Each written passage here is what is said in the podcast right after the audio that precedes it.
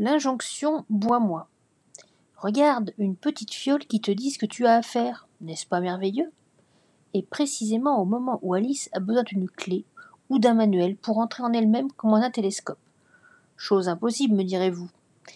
La potion magique apparaît comme par enchantement, juste devant ses yeux. Elle n'y était pas la minute d'avant. Les pensées d'Alice seraient-elles créatrices? La bouteille à propos. On ne sait pas ce que cette fiole contient. Elle ne porte pas d'étiquette, elle ne porte pas de nom. Par contre, elle a un petit ruban autour du cou, et elle dit à Alice ce qu'elle doit faire. Quel monde merveilleux, mais c'est magique. C'est la bouteille qui tombe à pic, si l'on peut dire. Et puis c'est aussi la bouteille qui te parle. Sur un petit ruban, tel un phylactère, le message est court et subtil. C'est sobre et somme toute très persuasif.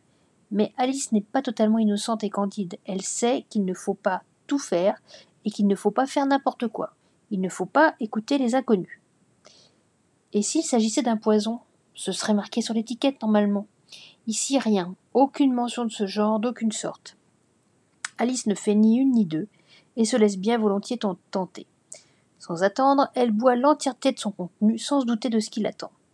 Elle n'a peut-être pas mesuré les conséquences. Que ne vient-elle pas de faire?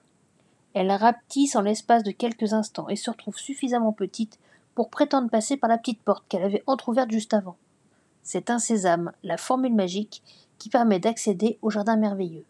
Merci pour l'aide, la bouteille. La bouteille a parlé, la bouteille a bien dit. Quel à propos Cette injonction était vraiment salutaire. Maintenant, le vœu d'Alice a été exaucé. Peut-être que cette bouteille était un porte-bonheur.